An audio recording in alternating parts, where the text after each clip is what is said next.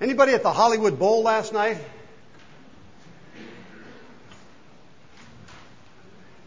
How sad. How sad. I don't even think I'll talk to you about it.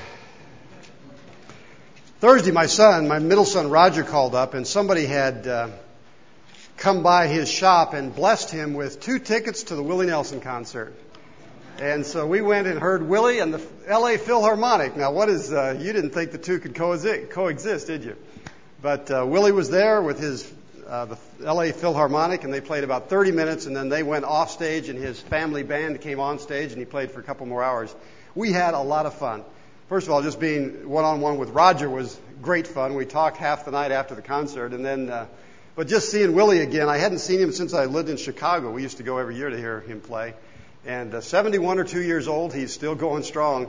The announcer said that he has produced, uh, they gave all, you know, he's been received every recognition he can receive, but the announcer said that he's produced 341 CDs, or, uh, you know, albums in his life, which is astonishing. I mean, that's amazing when you think about it. Anyhow, I can see you're not a Willie Nelson crowd, forget it. Um, I'm sorry. We are going through the book of Ruth, and I've challenged you to read through uh, Ruth at least twice a week. Read through the whole thing. It's four chapters. Read it twice a week for the month of September. We're going to have four uh, sermons or messages from Ruth from the book of September, and today is chapter two.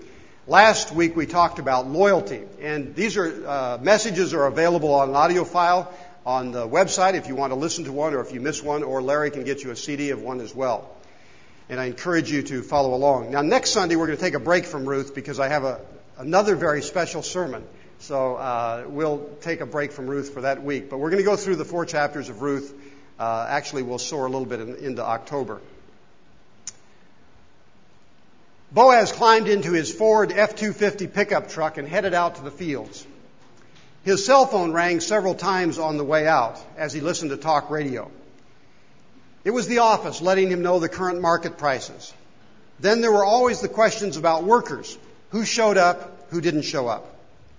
The harvest was going full force, and like every year, it was a race to get the crops done before bad weather.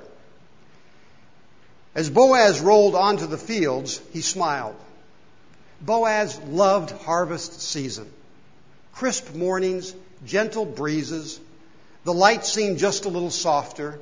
The air from summertime was cooler. Boaz loved harvest season, the freshness. Life was good. The door shut behind Boaz as he scanned the fields as he got out and walked towards Solomon. Solomon, his foreman. Solomon had been running his crews for years. Good morning, Boaz greeted the first worker he saw. As he came upon Sarah, he stopped and asked, How's your boy Joshua doing? Now, tell me again, what grade is he in? It was 10 minutes before Boaz actually got from the truck to Solomon. How's it going? he asked. Solomon updated him on the harvest, and as he did so, Boaz noticed a stranger.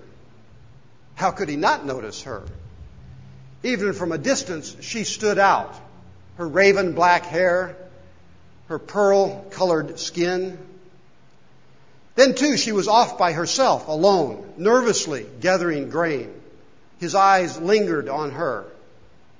She seemed unsure of herself and kept glancing over at the other women. Boaz's chin went up as if pointing at her. Who is she with? he asked Solomon. Who? Oh, her. Oh, she's with Naomi. You know Naomi. That is the Moabite woman who came back with her. She showed up this morning and wanted to glean in the field behind the reapers, so I said, why not? Sure. She's been out there all morning, hasn't even taken a break.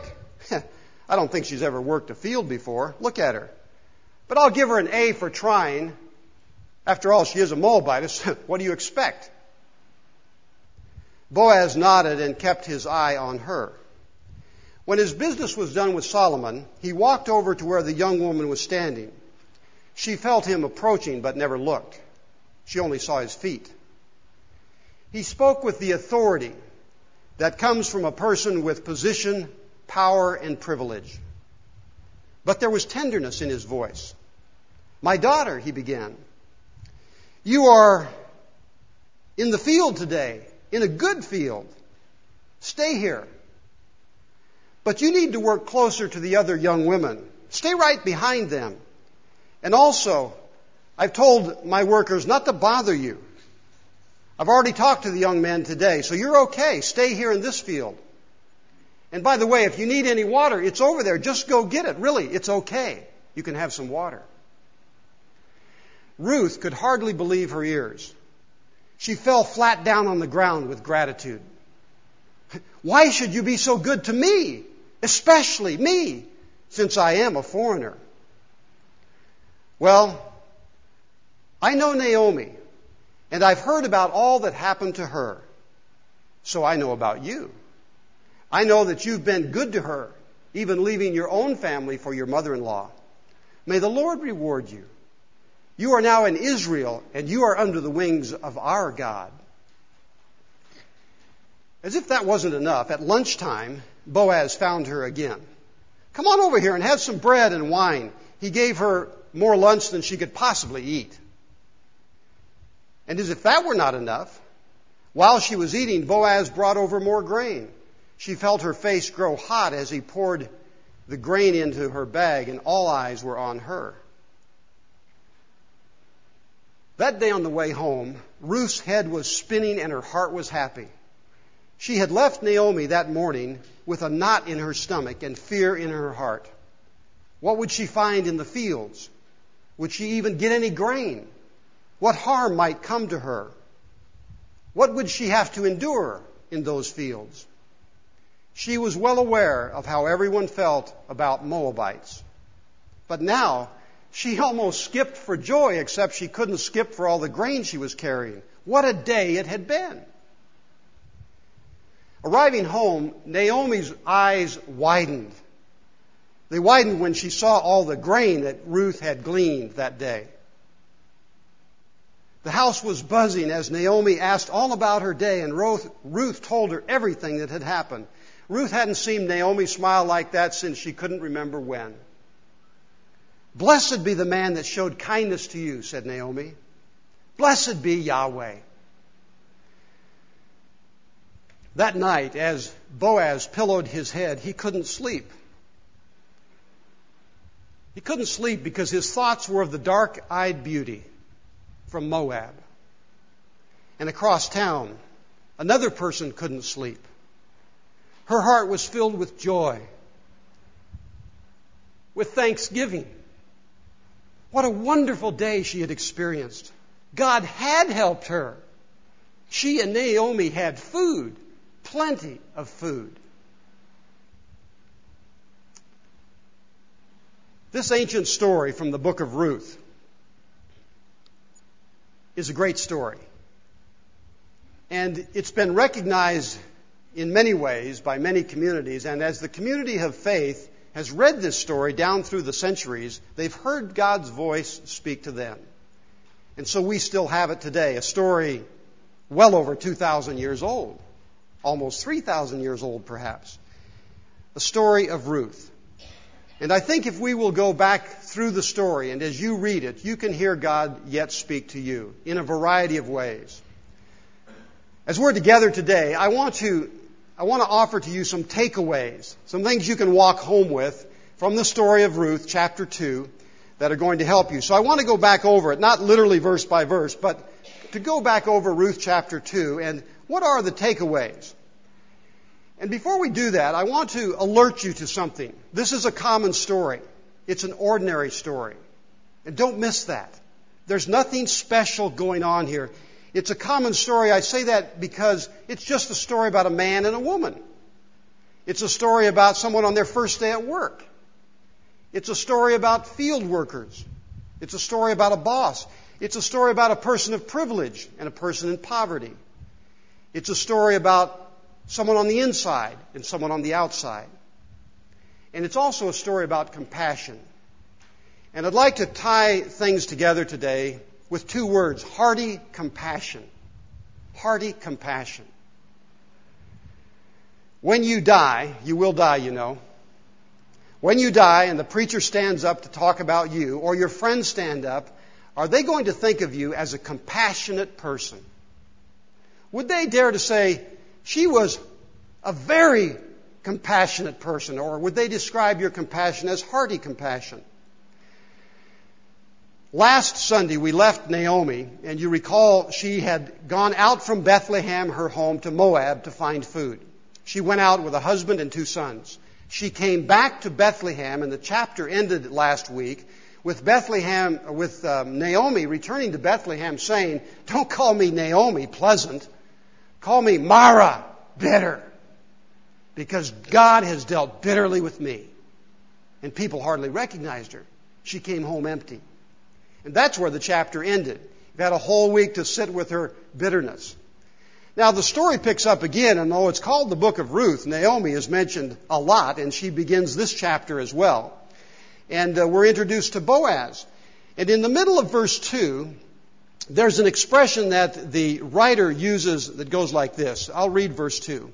And Ruth the Moabitess said to Naomi, Let me go to the field and glean among the ears of grain behind someone in whose sight I may find favor. Now, you may know this, but the poor in those days had permission legally to go to the fields after they'd been harvested and pick up what's left. They could have it. And the owner of the field was not allowed to go twice over the field. He had to leave a little bit behind. That was the welfare system. So she could go to a field after it was harvested and hopefully find something. That's what she was going to do. So she says, uh, she's going to go. And Naomi said to hers to go. But here's the line I'm looking for. In verse 2 it says, And Ruth the Moabitess said to Naomi, Let me go to the fields and glean some grain. And then in verse 3, So she went, she came and gleaned in the field behind the reapers. As it happened, she came on the part of the field belonging to Moab, to, to Boaz. Now, that phrase, as it happened, is what I want you to underline and uh, I want to share some takeaways or gleanings here. And the first one is look for God, observe everywhere. Be observant. Again, we're starting a common little story about a man and a woman. And the writer says here in early in the uh, story, as it happened, or as one expression puts it, as it turned out. Now, as he said that, do you think he's saying the following. Perhaps he's saying, well, you know, it was just sheer luck, but Ruth landed in Boaz's field. Or is he saying something like, you know, the strangest thing happened. I can't figure it out. Or is the writer actually tipping off us as the readers, pay attention now. Something good's coming. And I think it's the latter. Are you with me? uh, as the reader, you and I are to catch a clue that something may be up. Not only something, but someone with a capital S. God may be at work here. As it turns out, she ends up in this particular field. Now, some people like to use the word God sightings or uh, where they've experienced God, and I want to I want to pause here and encourage you that if you're a person of hearty compassion or a person that follows God at all, we need to be observant for what God's doing in our world today. Now, I'm not talking about somebody who lays on their back and looks at the clouds and says, oh, there's the face of Jesus. I'm not talking about getting weird like that. There's none of that in this story. But God is certainly in this story. And the writer and Christians and Jews have observed God there because this phrase, as it happened, is to signal us, hey, something bigger than just Boaz and Naomi and Ruth is going on here. And so I, I simply want to alert you to be aware of the common things in our lives that have uncommon results or the ordinary aspects of life that turn into extraordinary events. That's, that's all that I'm saying here. Be observant. For example, as I was thinking about this takeaway from the book of Ruth, as a teenager, and we won't get into all this, but I went to four different high schools because my mother did not want me to go to the local school in the Ozarks, so I was shipped off.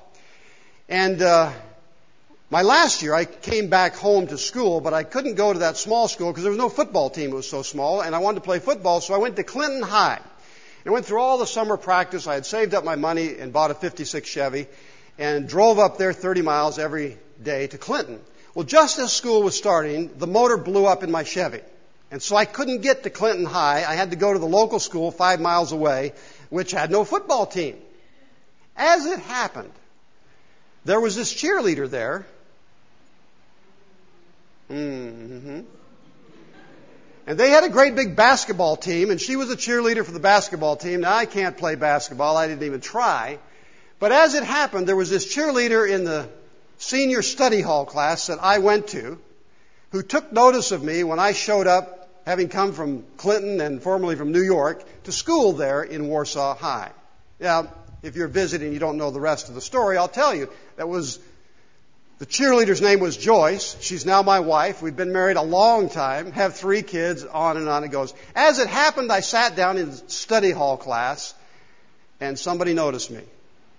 And I don't want to say any more. A common event with uncommon results. An ordinary occurrence with extraordinary results. And so this morning, as you look at this story in chapter 2, I want you to think about how observant are you of observing what God's doing in your life and in the lives of those around you. That's the first uh, takeaway or the first gleaning from this story. The second one is this. Let's move on. Say yes to God. This is obedience. Say yes to God daily. Now, I'm not going to push this point, but I think that Boaz was a man of obedience. He knew how to say yes to the Lord. In uh, the book of Matthew, Jesus quotes Deuteronomy and Leviticus, and he talks about love. And you know the verses, you can read them there. He says we are to love God and we are to love our neighbor. And he's drawing from those Old Testament texts. And I want to talk to you about whether or not you're a person of hearty compassion. And Boaz is such a great example here. What a blessing Boaz was. In, ch- in chapter 2, verse 4, as Boaz drives up in his Ford pickup truck, you can see it there um, he gets out of the truck, and what's he do as he goes through his field? He greets the he greets the reapers who are gathering the grain. He says, "The Lord be with you." It's like our good morning, good day. How are you doing this morning? And as you read the verse, as he goes on, he says, "The Lord bless you." Now, I want to lift up three things that people who are compassionate do. First of all, like Boaz, they see people. They see people.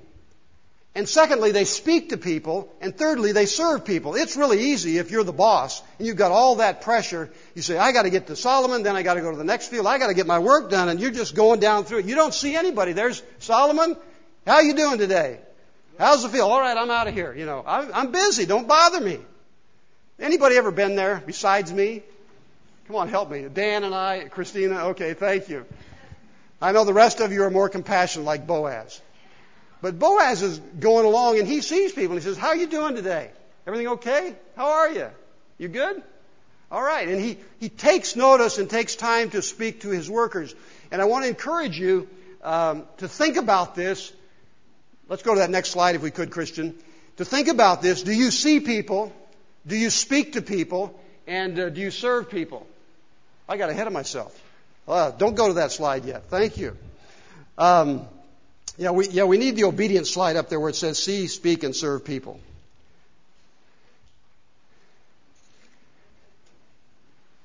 It'll get up there eventually. You've got the point. Um, speaking of obedience, the, did you hear about the, the Baptist preacher that wanted to get a pet? And his wife talked it over and they said, that We need a dog. And he said, Well, you know, this is a really conservative Baptist church. We'll have to get a Baptist dog. And so they went to look for a dog and uh, went to a bunch of kennels. They finally found a, a kennel owner who said, I've got a Baptist dog. He said, Really? How's that? And he said, Well, let's watch. And so he brought the dog out and he said, Dog, fetch the Bible. And the dog went over and got the Bible. The preacher said, That's pretty good. And he said, Oh, that's, that's just the beginning. He said, Turn to Psalm 23. The Bible, dog lays the Bible down. He moves the pages with his paw and he goes to Psalm 23. And the Baptist preacher and his wife are beaming. And he said, I'll take it. And so they go home and they're showing this dog off to lots of people. And of course, there's always one in the crowd, you know, one deacon who just is going to come at the life sideways. And so he's not impressed with this Baptist dog. He says, yeah, that's pretty good, but can he do normal dog tricks like, you know, uh, lay down, roll over, and heel, and that kind of thing? And uh, the preacher says, well, I never thought about that. I don't know. Let's try. He says, heel, heel. And the dog jumps up on the table and puts his paw on the preacher's forehead. And the wife lets out a gasp and says, Oh my goodness, good Lord, we've got a Pentecostal dog. Anyhow, thank you, David. Uh, What are we talking about? We're talking about obedience and uh, compassion. And compassionate people do three things. They what? There we go. That's the one I want. They see, speak, and they serve other people. Now, before we leave this point about compassion, um, we're talking about obedience to the Lord, and you're thinking about are you a compassionate person or not?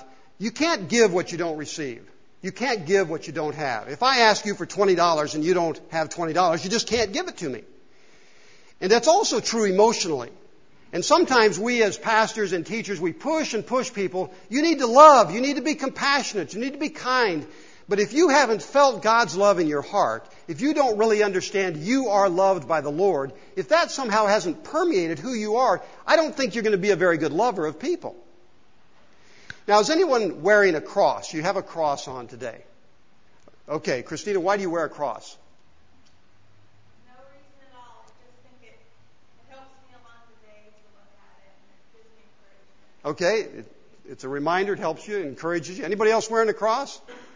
You're afraid to admit it now. Noah, why do you wear a cross? It's a long story. It's a lot. A woman coming from South America to Japan on a plane was sent back to me.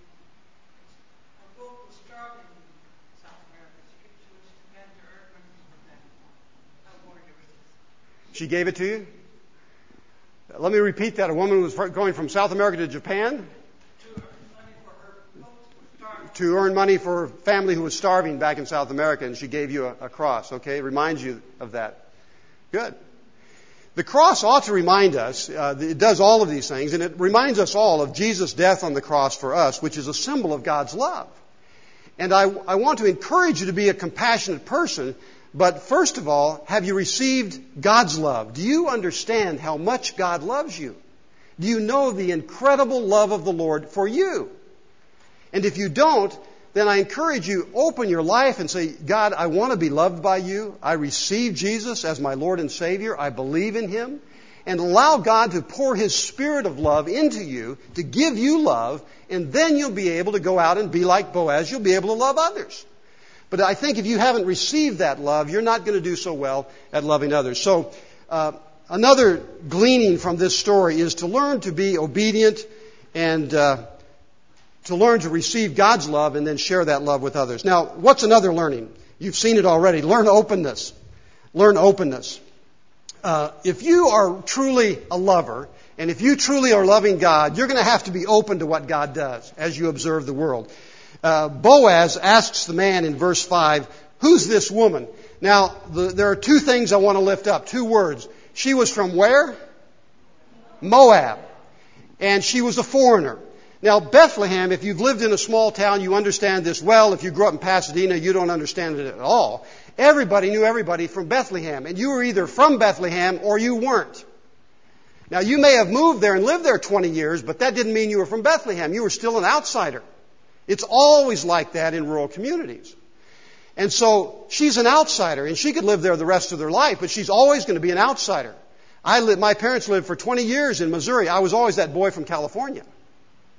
Didn't matter. I was practically, you know, I was practically a baby when I got there, but you're that boy from California or New York, depending on who I talk to. Now, that's the way a small town is. And so, first of all, she's an outsider, but more than that, she's not even from Israel. She's from Moab, for God's sake. How did the Moabites start? Well, you remember the story of Lot and Sodom and Gomorrah? You remember that story? You know? Lot escaped. His two daughters escaped. The place was destroyed. The girls were worried. We don't have a family now. We're not going to have children. We're not going to, we're going to be, you know, our, our uh, lineage won't go on. What should we do? Well, let's get Dad drunk, have sex with him, and we'll have children. And that's how Moab came. That's a Bible story, sort of X-rated there. And so the Moabites were born out of incest. Imagine that. And not only that, when Israel came up out of Egypt, the Moabites wouldn't help them. And so there were several things that the Bethlehem people thought about Moab. Do you see the picture? Now, when Boaz goes to his field, he sees Ruth. She's a Moabitess. That's, that says it all. Oh. Let her die in the fields. Let the guys rape her. Why would you care? She's a Moabitess. But he doesn't do that. And he's open to the fact as God nudges him, go over there and say hello. This poor girl hasn't had a drink all day. Get her some water. Help her out. Take pity on this poor woman. Why? Because I think Mo, Boaz knew she was made in the image of God. She's a human being. And I may be a person of privilege, but I'm no better or different than she is. And he reaches out to this woman. And so I want to encourage you, hearty compassion has an openness to the world and a trust in God. And I think Boaz had that. And then finally, uh, can you cut me some slack today? Okay, good. Thank you. Somebody's cutting me a little. Stay grateful. Appreciation. That's a word, right? Appreciation. You know, preachers are terrible people. We have to have it all lined up here. I don't know. There's some psychological term that'll explain this, but uh, you know, if you're going to be uh, all these things, open and obedient and uh, observant, you also have to be appreciative. Appreciative. That's a new word. Don't correct it. Observe, obey, be open and appreciate. Um, two examples of this. When Ruth receives the favor, and it's another way of saying the grace of Boaz, it says she falls down on her face and she says, Thank you. Why are you so kind to me, a foreigner? And she's appreciative. And that's another dimension to love. It's easier, and I think Jesus said, you know, it's more blessed to give than receive, but we need to do both. And people of compassion need to also be able to receive. And so Ruth is an example. She receives the favor, as does Naomi. They both are examples to us of hearty compassion, of gratitude. And I'm just trying to encourage you to have an attitude of gratitude. Grateful people, I think, are compassionate people, and compassionate people are grateful people. They just go together. And so you're going to be a person of appreciation this week, right? Right. I'm not familiar with this man, and I may be mispronouncing his name. He's a writer, and his name is John Fanestil or Fanestil. Uh, but I read a story by him that I want to end with. John says that when he and his cousins were growing up, they would go visit their grandmother in Kansas. And at nighttime, there was too many of them for the bed, so they all slept on the living room floor. And he said at nighttime, as we would go to sleep, Grandma would come in there, and beginning with the youngest child, she would come over and rub the youngest child's back, stroke their forehead, and whisper something in the child's ear. And she went through and did each, did that to each child. Now later, as John grew up, he turned away from his faith, got in with a different kind of crowd, and uh, ran that way for some time. But then, as a young man, he came back to his faith, and he says this. He said, My sophisticated friends wondered why on earth I had come back to my Christian faith. And John writes, I never had the courage to tell them the truth, but the truth was, it was because my grandmother used to rub my back. Wow. The common becomes uncommon. The ordinary becomes extraordinary. Now, on your worship folder this morning, there's this outline, and there's some questions I want to conclude with. And maybe you want, would like to just, as we transition, think about these questions. And how would you, how would you end it? I'm like Boaz, giving compassion. Where do you give compassion? To whom do you give compassion? How do you extend compassion? Do you see people, speak to people, serve people? I'm like Ruth, receiving compassion. I can accept compassion. And I'm like Naomi, praising God for compassionate people. I want to encourage you uh, to be a compassionate person. Mike, let's do this. I was really enjoying Great is Thy Faithfulness. Could we just sing one verse of that?